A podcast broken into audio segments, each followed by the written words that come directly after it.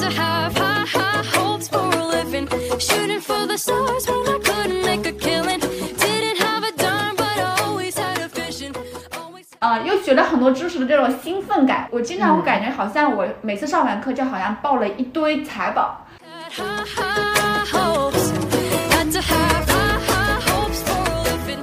Didn't know. 每个人是活在自己的认知里面，一旦你的认知发生了改变，你自然就无时无刻不在受它的影响。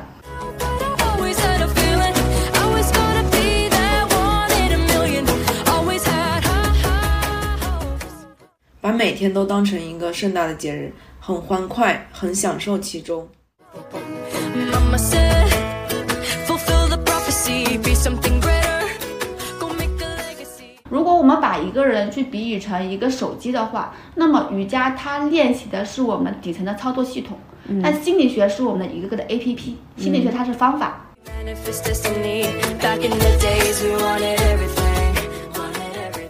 你为你的兴趣去投入时间、投入金钱，你去学习，不断的去发展这个兴趣，把它养大，就像养一只小鸡一样，慢慢的它会变成你的能力。Light up your wildest dreams, museum victories. Every day, we wanted everything. 那你既然死的心都有了，你为什么不换一个活法呢？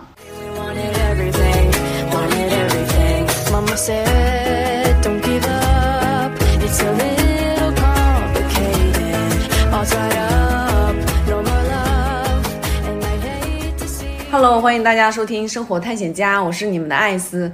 然后我现在正在杭州，正在小敏姐的工作室里面。这是一个非常舒适、非常开阔的一个空间。今天我邀请到的这位嘉宾，她叫周小敏，我一般会去叫她小敏姐。她目前在杭州有一个瑜伽工作室，正在做一些关于瑜伽还有心理咨询的一些工作。她还会去做一些读书会的一些社群。她在心理学探索有十四年，然后在瑜伽这个领域探索也有八年嘛。小敏姐她还有一档自己做的一个播客，叫《原生家庭出埃及记》，非常欢迎大家去关注她。那这一期我为什么想去找小敏姐来聊一聊呢？其实因为我在十月底的时候就来到小敏姐的工作室了，然后第一次跟她认识，跟她面基。那时候我是带着我的一个发小，想去找小敏姐一起聊一聊、唠唠嗑，看看她在做什么。因为我前段时间我的发小，当时阶段对于她来说，可能也在找她自己热爱的事情到底要去做什么呀，然后状态可能想要去调整一下，所以那时候跟她一起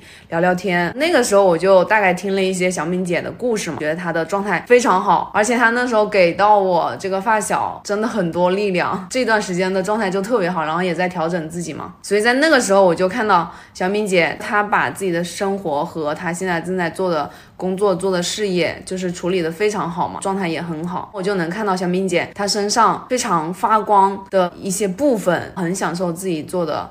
这个事情，然后去创造自己的这个价值。我后面也看到小敏姐她的时间规划都非常的精准。有一次很震惊，就看到她的时间表，然后就是早上三点钟起床就开始做事情，安排的特别满。我就很想知道小敏姐在找到她自己的这个热爱，还有自我成长的探索故事是什么样子的？为什么可以有这么强的生命能量？我就想这一期来聊一聊小敏姐，请我们的小敏姐来一个自我介绍吧，欢迎。好，谢谢艾斯。刚才艾斯其实刚才把我介绍的挺多的，也挺仔细的。对，那我再补充一些没有提到的信息。哦，首先我是八六年的，可能会年纪比大家长一些。我本科是学会计的，零八年就大学毕业了。嗯然后毕业以后，我只工作了七个月，然后就开始去辞职，去探自我探索了吧。经常会有人说，哎，你为什么会有这么勇气？其实我是觉得看每个人的那个承受的程度，因为当时我认为我自己已经抑郁到极点。我都已经有轻生的想法，然后我就决定我要换一个活法，于是我就开始改变了。所以就每个人他的那个耐受性是不一样，然后痛苦的程度不一样。后来我就去辞职去考研，然后就开始去学心理学。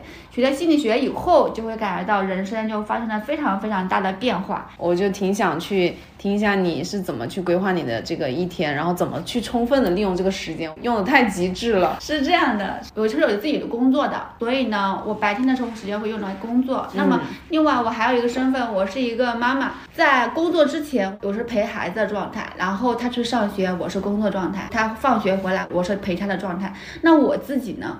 我之所以早起，是因为我要把那个时间给我自己。嗯啊，那又因为呢，我自己是健康行业的，我是把健康看得很重的，我是不希望是以伤害我的健康的代价来过只属于我自己的生活，所以我就通过早起的方式。嗯我也发现，就是当我跟孩子同时去睡觉，可能八九点就睡的时候，我自然的就会休息到两三点，他自然就会醒。两三点就醒。对对对，每个人他需要的那个睡眠的时间是不一样的，就嗯是这这个我个个体差异是很大的。因为我是非常非常强调健康的，而且我会强调就是不要太努力，在健康的基础上，然后呢，只是专注和认真的去做事情。嗯你几点起床就几点开始专注的做事情就可以了。嗯，把你的身体完全的去交给他自己，你去相信他，他自己知道他需要休息多长时间，他自己会修复好，然后他自己会醒。所以我是从来不定闹钟的。哦，原来是这样，而且不定闹钟也特别好。嗯如果定闹钟的话，觉得去给你一些干扰。反正我之前听了有一个这样子的说法。嗯，这个是因为底层的认知，我是学心理学的嘛。那心理学里面它是有那个关于睡眠的理论的，嗯就是我们一个睡眠周期大差不多是九十分钟，浅睡期、快速眼动期还有深睡期。嗯，在深睡期的时候，如果打断的话，那相当于这一个睡眠周期你是白睡的。这样子啊。可能这个，因为我底层上我知道这个关系，所以我就会是从来不会去定闹钟的，哦，所以我就会全然的交给他自己。原来是这样子，就是嗯保证一个深度的一个睡眠质量。起来之后，然后就全身心的投入到工作里面去。嗯嗯，那后面就是比如说你三点钟起床了之后，然后去怎么规划这个时间？可能是从事这个行业的原因，可能我对自己的身体会很敏感。哦那么我起床以后，我会根据我自己的状态，大部分时候百分之八十，我会明显感觉到我的脑袋已经睡好了，但是我的眼睛还有有点嗯不想睁开。嗯那么这个时候呢，一边听一会儿音频，然后眼睛感觉好了，我才会起床。哦然后有的时候呢，我感觉还好，那么我会起来不做用眼睛的工作，比如说我洗衣服、家里搞卫生、洗碗，耳朵里面我会听一些播客。嗯哎，如果我现在我感觉我的精力非常的好，脑袋非常的清爽，精力很好，那我可能会去听书，就是那种专注的啊精内容啊哎，对，如果我感觉我可能没有精力很好，那我可能会听一些休闲类的一些播客。我主要听的那种，一个是樊登读书，一个是李磊讲经典嘛。嗯当我有点累的时候，需要休息，我就会听李磊去讲一些文学的东西，哦，嗯会感觉是一种极度的休息和放松滋养。早上起来做哪些事情是根据身体的感觉，呃，起来以后我会对。先听，然后做家务，完了以后脑袋也很脑袋也清爽，身体也清爽，家里打扫完也很清爽的时候去看书，嗯然后看完书以后去静坐，然后去练瑜伽。嗯，嗯，然后就大概是等小朋友起床，嗯，如果他还没有起床的话，那我可能就会是继续再看一会儿书。就是你会把时间这样子规划。啊，嗯对，因为然后这一段时间又是属于你自己个人的时间。对对对，因为早上精力很好嘛，嗯然后晚上的话你已经很困了，然后你非让自己去干什么，那效率也不是很高。嗯，有学习到 早睡早起更深刻。嗯，因为有一本书叫《人为什么要睡觉》，里面其实讲过有早起型的人，还有猫头鹰型，还有一种人就是趋于中间的。比如说我老公他就属于猫头鹰型的，他这种晚上精力会很好。那他这种人我是不会一定让他早睡的，他只要在晚上十二点之前睡，不会影响第二天的精力。那我还挺想知道你是怎么去找到你喜欢做的事情，然后怎么找到自己的优势的呢？这个其实很多事情，嗯，都是源于一个兴趣一个点。嗯，就像我们会说的是，当你足够痛苦的时候，你会不会就有想去找出路，就会去想求生欲啊，对，这是人的本能的求生欲，对不对？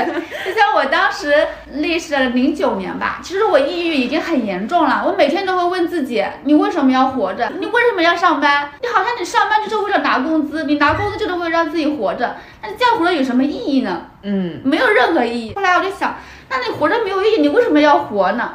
然后当我有这个想法的时候，我发现我连死的心都有了。你身体有会有这种本能的求生欲望嘛？那你就会问自己，那你既然死的心都有，你为什么不换一个活法呢？嗯，那换一个什么活法呢？我当时因为上大四的时候去学校里面也会有那个职业性格测试的，但是那个时候没有很重视。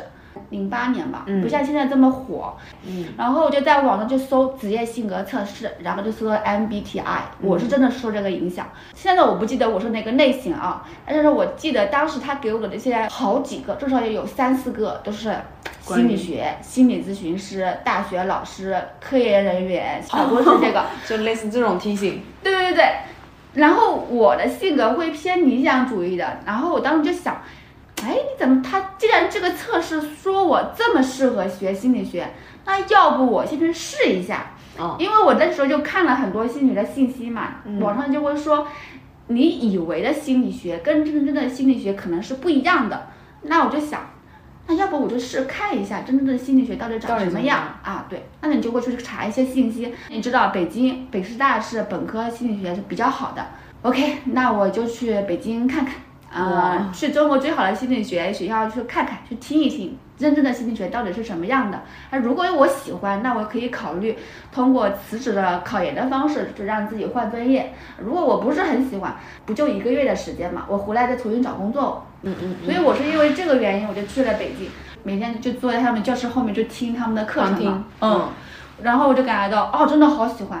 真的啊、我真的超级喜欢，真的那种感觉就很夸张的。比如说，我当时很喜欢着欢，魔了一样。对，当时很喜欢有三门课，一门是那个心理学基础，当时它的名字叫普通心理学，相当于是心理学的一个最入门的课程。嗯还有一个课叫发展心理学，还有一个课叫教育心理学。嗯，那三个是我最喜欢的，然后最最喜欢的是那个发展心理学，那个老师是叫，我忘记了。只要我想到明天是他来上课，嗯，我就会有过节的感觉，过节过节了，过节了。那种感觉很兴奋。下课的时候感觉，诶，还有哪个东西好像心里还有一些困惑，嗯然后我就会去问那个老师，老师他也不会因为我是一个旁听生不理我，他非常的接纳我，还会跟我去探讨，我就感觉又又感觉很感动，啊、又学了很多知识的这种兴奋感。我经常会感觉好像我每次上完课就好像抱了一堆财宝。我当时是在那个北京交通大学，我同学给我走了一个宿舍，然后就回去，然后再继续上自习，嗯，就这种感觉，感觉就得到很多力量。对，所以我当时就会感觉这个事情真的很喜欢，然后也因为你很喜欢呢，所以你就非常的确定你要继续去走这条路，我就想好，那我就是要考研。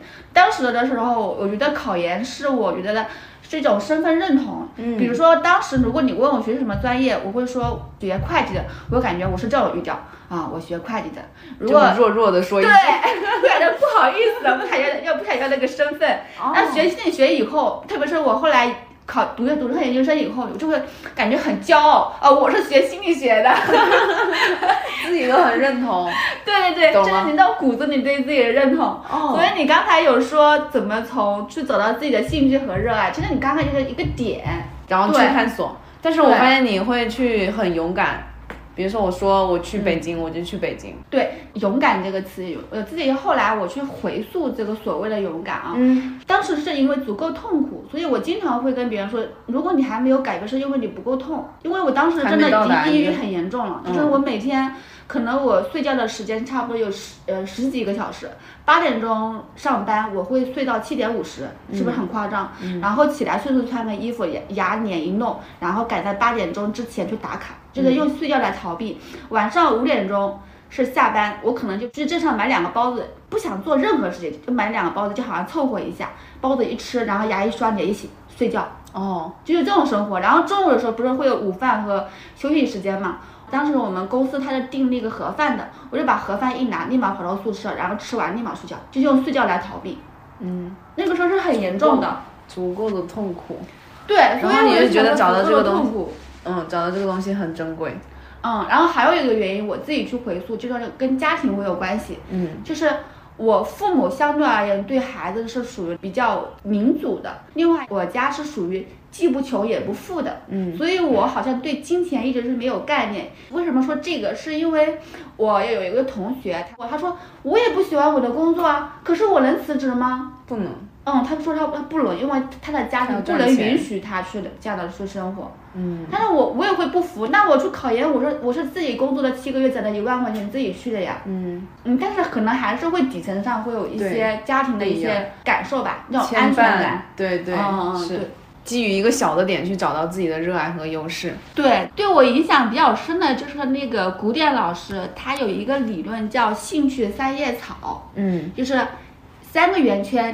第一个呢是兴趣，第二个是能力，第三个是价值。嗯，做任何事情，它都是从一个兴趣开始，然后你为你的兴趣去投入时间、投入金钱，你去学习，不断的去发展这个兴趣，把它养大，就像养一只小鸡一样，慢慢的它会变成你的能力。嗯刚开始这个能力可能只是给自己处理着自己的一些问题，然后慢慢你的能力继续增加，你可以去处理别人的问题。当你能力到一定大的程度的时候，你就可以去收钱了。嗯，所以它就会给你带来价值。价值。对，刚开始可能是浅层的情绪价值，然后自我成长价值，后面就可以帮助别人的价值。到一定程度，他会给你一些物质的回报。回报，对给你一些认可。对，当你这个价值越长越大的时候，它就会让你反哺给你的兴趣，你更加会感觉到这个东西真的很好，嗯然后你就你的兴趣赚起来了三叶草就赚起来了。对，所以我觉得找到自己热爱的、喜欢的，真的很重要。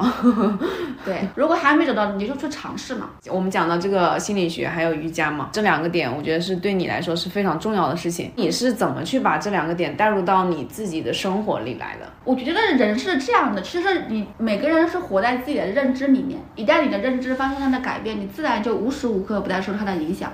嗯，所以，比如说学心理学，我觉得我就自从零九年开始学习以后，我就无时无刻不在受他的影响。比如说，现在我有了孩子以后，我的育儿的理念，我会如何去陪伴他，也会受我的影响。那比如说你在跟别人的相处的时候，你就会知道一个底层的一个认知，你知道人和人是不一样的，你大概知道他是他是什么样的性格类型，以及他这样的性格类型，他这样的处事方式可能是什么样的原因影响到他是他这样的，你就会对他多一些的那种底层的理解。当你对他有底层理解的时候，你自然可以更好的去跟他相处。所以这个是心理学对我很大的影响。然后对瑜伽来说的话，我经常会喜欢去做一个比喻，就是如果我们把一个人去比喻成一个手机的话，那么瑜伽它练习的是我们的底层的操作系统。那心理学是我们的一个个的 A P P，心理学它是方法，嗯我们要去发挥这个方法，那么我们需要一个底层的一个操作系统。嗯，对，这个系统很好。对，在我在练瑜伽之前，我明明知道我这个时候应该如何去做，可是我做不到。嗯。是因为你的底层的操作系统不够稳定，情绪不够稳定，状量那个能量不够饱满，无法去支撑你去做这个事情。哦，啊，那个是瑜伽干的事情，这也是我我当时为什么学心理学，后来去练瑜伽，就是我会感觉心里面一直有一个很深的疑问，就是为什么我学心理学六年了，我还是管理不好自己的情绪，我会情绪会波动，会会起伏比较大，嗯对，所以心理学它是一个头脑层面的一个学问，你知道，但是不代表做不到。做到。对，那么瑜伽它是让你的底层的你的呼吸系统，当你的呼吸变得深长而稳定的时候，你的情绪自然变得深长而稳定。当你的情绪稳定的时候，你就可以自然的去可以做你自己想做的事情。所以我认为瑜伽是给我们一个好的操作系统，它是奠定了一切的基础。说到这个，搞得我好想去学。我只是上过体体验课，没想到有这么深的奥秘。哎，我的我的老师也会影响我，以及我自己的一些体会吧。嗯，我觉得你这个理解真的好深刻，居然可以讲的这么深。对对，是这样，所以他们也会说，哎，你为什么学心理学，后来又练瑜伽怎么的？以及我现在虽然练瑜伽以后，但是我还是很爱心理学，我还是在看很多心理学的书。那我觉得你是很好的去把心理学和这个瑜伽又很好的融合在一起。你去想一想，回想一下是怎么给它融合到一起的。嗯刚刚你提到了一个点，就是觉得你学了好几年的心理学，但是还是会有情绪不稳定，嗯然后需要学瑜伽。但是你为什么就找到了瑜伽呢？而不是其他的一些什么东西？哦，可能还有一个很重要的原因是这样，我是二零一四年开始进入到运动这个行业，二零一四啊，我二零一二年研究生毕业，然后那个时候毕业以后在杭师大我们那个脑中心的实验室工作。因为我从大学一直都有一个跑步的习惯，然后到实验室工作，因为实验室在拱辰桥那里，就是不在学校里面，因为我们那个当时研究脑功能核磁共振的，嗯然后呢，它那个仪器要在医院里面，所以我不跑步我会难受。然后我不跑步难受，然后我就探索啊，附近我就发现有一个健身房，嗯我是因为这个原因，我开始探索健身房。健身房以后，我探索了有一个运动叫动感单车，我就很喜欢那个运动。又因为一些原因，我就成了一个兼职的动感单车的教练。嗯因为我已经进入了运动这个行业了，那我就会觉得，哎，我如果再学一个呃偏静的运动，那么我晚上上课一静一动，这样我上课会比较舒服。嗯然后还有一个原因是因为当我不了解它之前，江湖上会说瑜伽是身心灵的练习，嗯那是不是感觉冥冥中，嗯，瑜伽身心灵是不是？心理学？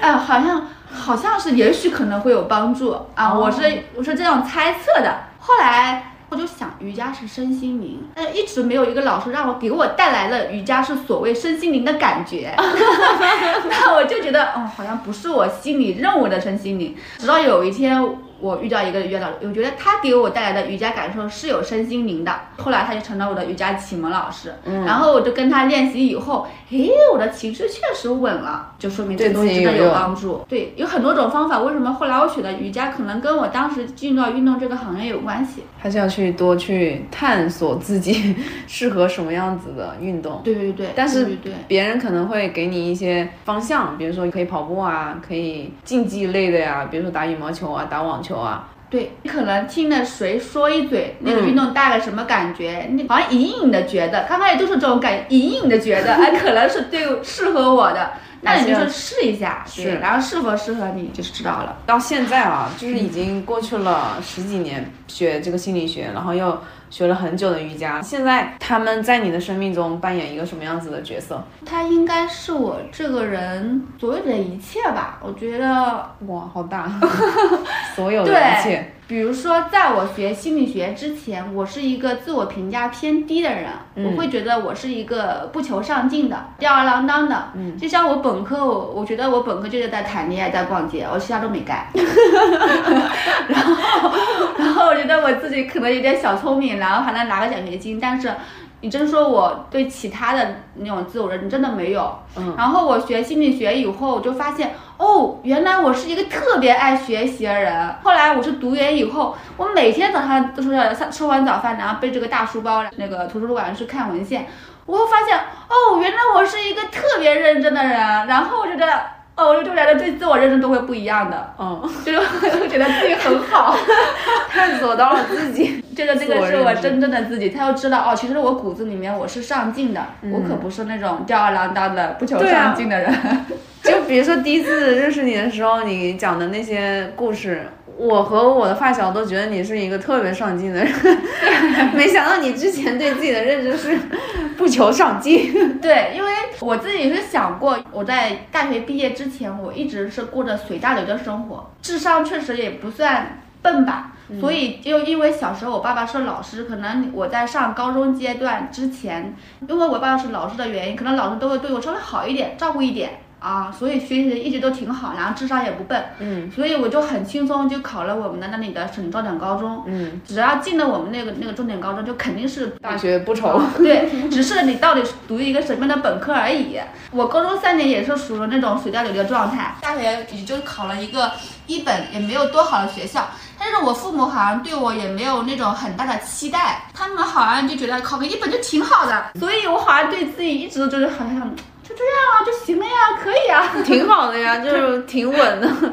对，就一直没有什么追求，然后大学也没什么追求，直到第一个人生受挫，就是开始工作以后，第一次去思考人为什么要活着。我现在发现，我去聊了很多嘉宾嘛，然后我觉得特别一个重要的点就是，他们都会在某一个时刻开始去寻找自己，然后去探索自己。去认识自己，对自我认知这个点，发现现在是真的很重要。对，就当你有了这种意识之后，然后你去看看自己有什么，或者是可以做什么的时候，嗯，就完全不一样。自我开始觉醒了。对，自我一个是出生的那个自我，还有一个自我就是那个自我开始苏醒的那一刻，那个时候是你的新的出生。哦，自我觉醒那一刻，相当于你又开始新生了。嗯，上一期我还跟太白聊，嗯就是关于去寻找到真我，然后去做真我的这个点，挺想去问一下小敏姐，就是讲一个关于心理学给你自己带来一个非常大的一个变化的一个故事。我觉得应该算是情感方面的变化最最大吧。情感？嗯，比如说我跟我大学里面那个男朋友分手的时候，我后来就跟自己说，我把一个这么好的人弄丢了。嗯，如果我自己不去做自我成长的话，如果我运气足够好，我再遇到一个这么好的人，可能我还是会弄丢。当时我是做了一个心理学的一个读书的一个社团，这个社团名字叫心理学读书践行社，这个是我我自己的一个理解。我经常会去反思我自己，我是三十岁以后大量看书，我经常会想，我过往虽然读书不多，但是我只要读到一个内容对我有启发、有触动，我就会立马把它行动，把它践行出来。所以我是认为知识本身不重要，而是你要去做。要去做，做很重要。所以我那个时候的那个理念就是，你一定要把你读的书哪个地方对你有触动，你要去践行。对，实验去践行啊才是检验真理的标准。是践行的力量，以及你每天成长一点点的那个力量是非常强大的。有一天，我的内心会有一个声音出来，那个声音是我感觉我长好了，所以我会觉得心理学它帮助了我的自我成长。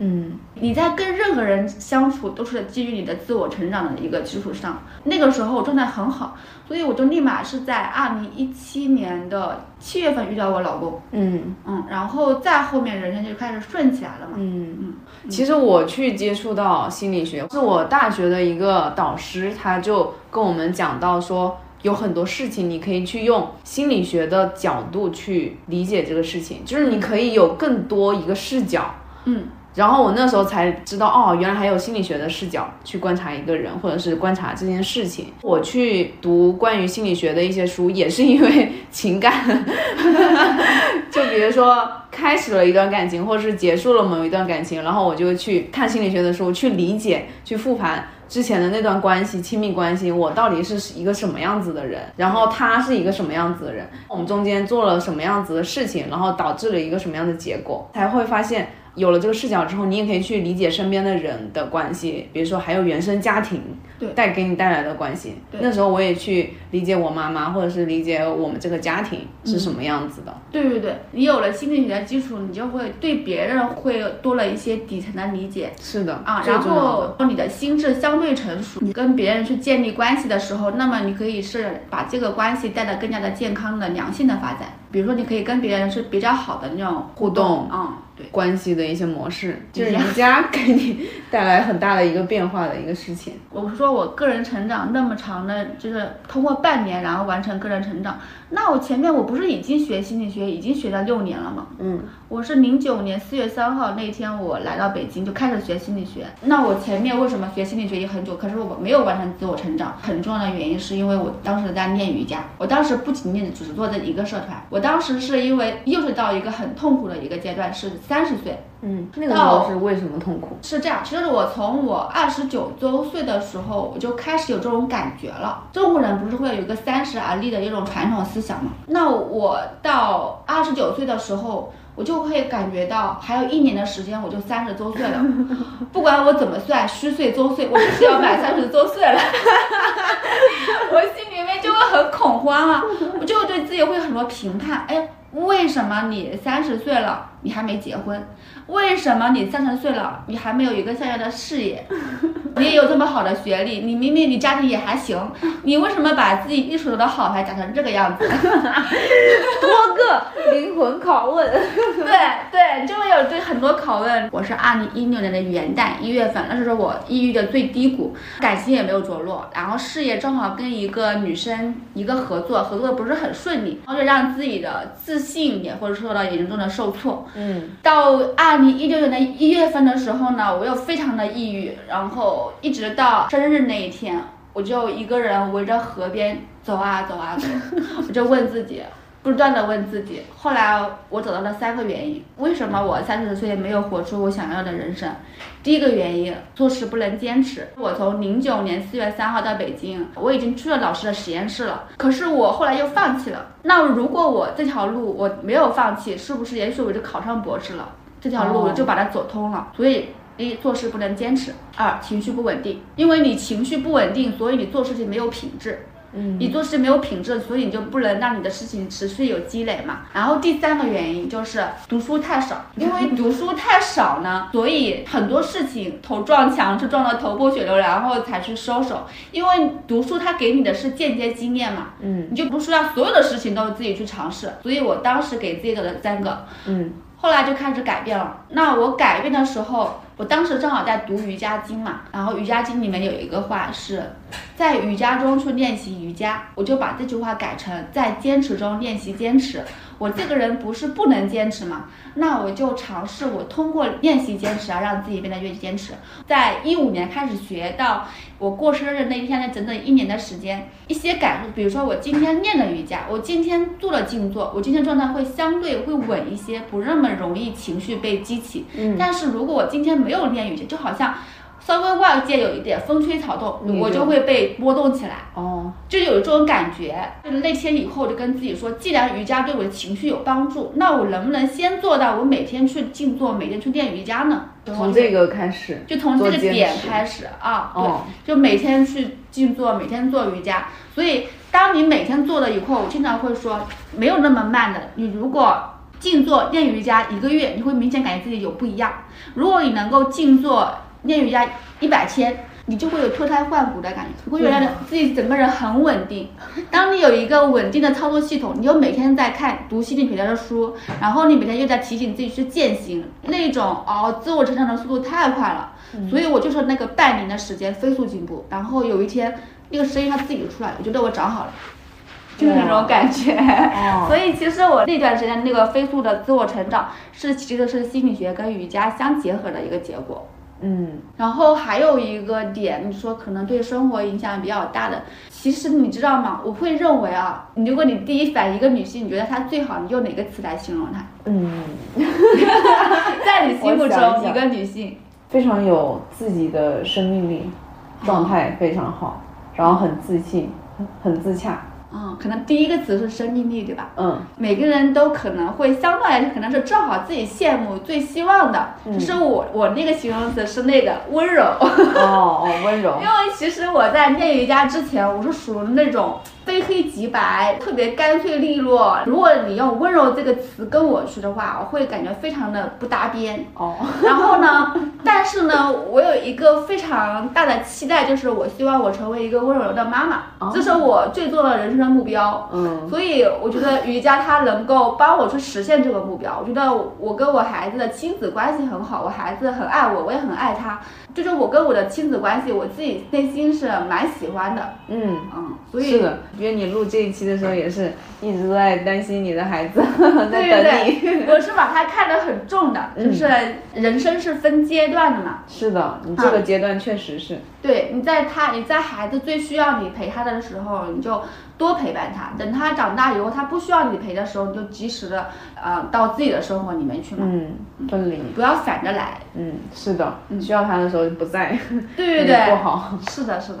温柔这个词，对我，我最期待的是温柔这个状态。我最喜欢的女性就是外表很温柔，但是内心很有能量，还有很坚定。对，其实他的外表呈现出来，他是非常柔软对的，外柔内刚，很包容的嗯嗯。那我也很喜欢。对，但是内心很又很也很刚强。我以前是反过来的，外表看起来我好像很坚强，但是其实我内心里面可脆弱了。所以要把它给反过来。对对对，呃，我的发小嘛，嫣嫣，她说看到你可以把自己热爱的事情做成你自己的事业，然后又可以给你的生活带来滋养和反哺，就感觉每个人都很想去追求这样子的 东西。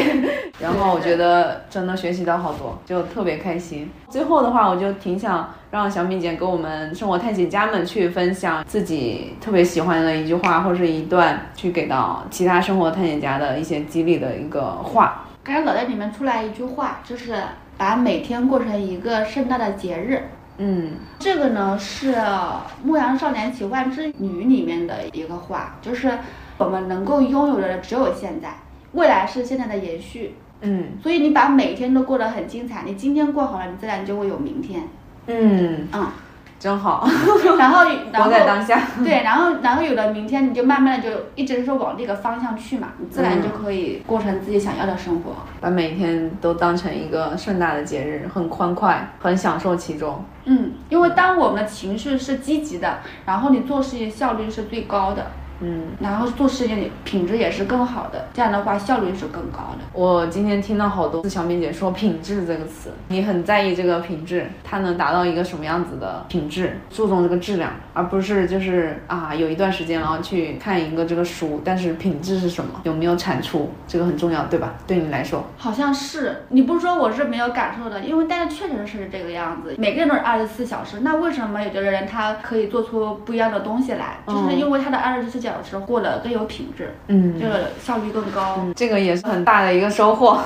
好，那就特别感谢小敏姐这次可以跟我们生活探险家聊一期，特别开心。那这一期的节目内容会比较短一些，因为我们的小敏姐她要去带宝宝啦。今天是周末，她想更多的时间可以去陪伴她的宝宝们，所以我们今天和小敏姐的部分就聊到这里。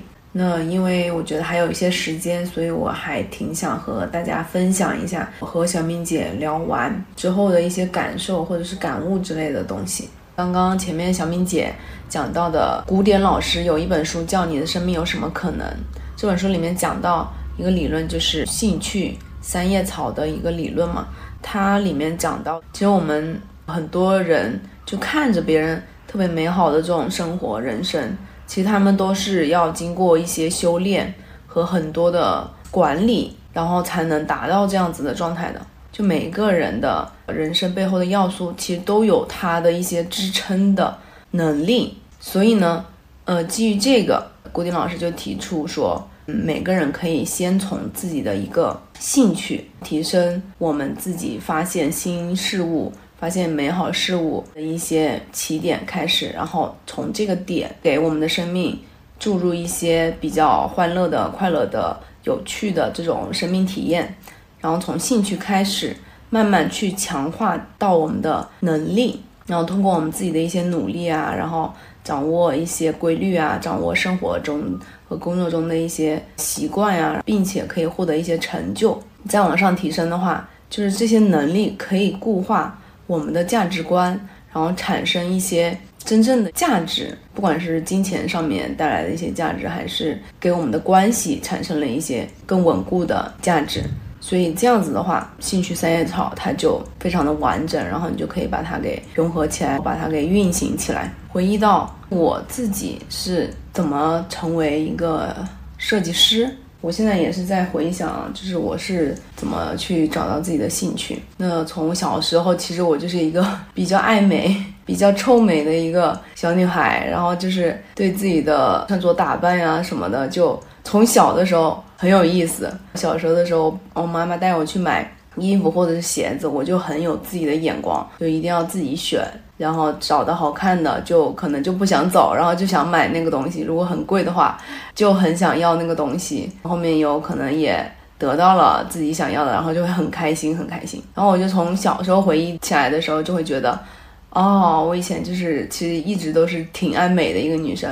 后面我就知道了，我有一个姐姐，她。在学美术，那时候会觉得她的气质特别好，长得又好看，然后白白净净的，又很温柔。我觉得那时候从小我看到她的时候，我就觉得以后想成为一个这样子的姐姐。所以我知道后面她原来去学了画画，我就把这件事情给记住了。等到上高中的时候，我爸爸就问过我有没有想学一些自己兴趣的东西、喜欢的东西，然后我就跟我家人说，我就很想学画画。但其实我在小学的时候也去学过一些美术的兴趣班，老师就特别特别喜欢我，我也特别特别喜欢老师。那时候就对着老师亲亲抱抱的那种，然后就很开心。所以我在高中的时候我就开始学画画了，正式的学画画。以前可能就学过一些兴趣班什么的。学画画之后就走上了艺考的道路，但是我觉得我的审美一直都是比较好的，所以也努力的去学习，然后去学那些。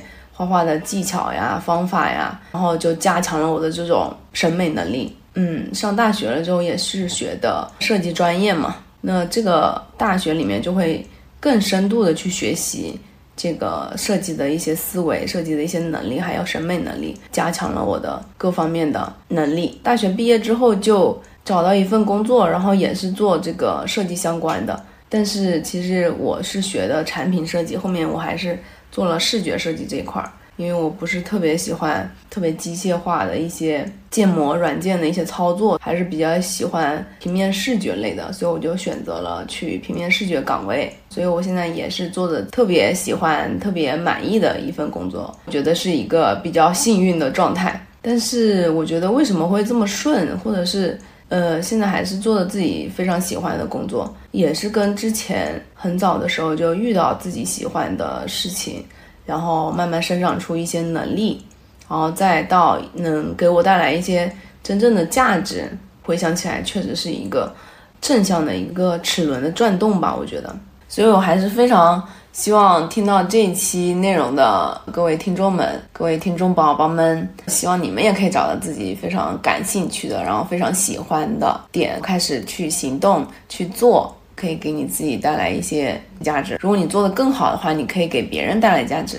再回到你自己的身上，你就会觉得啊，我生长出来这些能力和我真正很喜欢的东西，真的可以给大家带来很美好的东西。那我觉得这种状态就特别特别好。呃，现在可能还是有一些迷茫或者困惑的一些听众宝宝们，可以去看一下这本书，我觉得还是蛮好的。就是古典老师也有很多其他的一些书，《拆掉思维里的墙》，虽然我没有看过，但是我也知道这本书特别有名。然后我之前也在得到里面听过古典老师的一些课程，去上过他的线上课，都是特别好的。所以我觉得可以从这个学习开始吧。那我们这期节目就到这里啦。如果你觉得有特别喜欢的地方，或者是很有启发的地方，就欢迎大家可以转发给身边的朋友。非常非常期待可以在评论区看到大家的留言，我都会一一回复的。也非常开心，大家可以去微博呀，其他的一些地方也可以关注到生活探险家，让我们一起出发去探险吧。好，那这一期我们就再见啦，拜拜。city, stranger crusaders. Ain't ever one of these, the weird and the novelties. Don't ever change, we want it.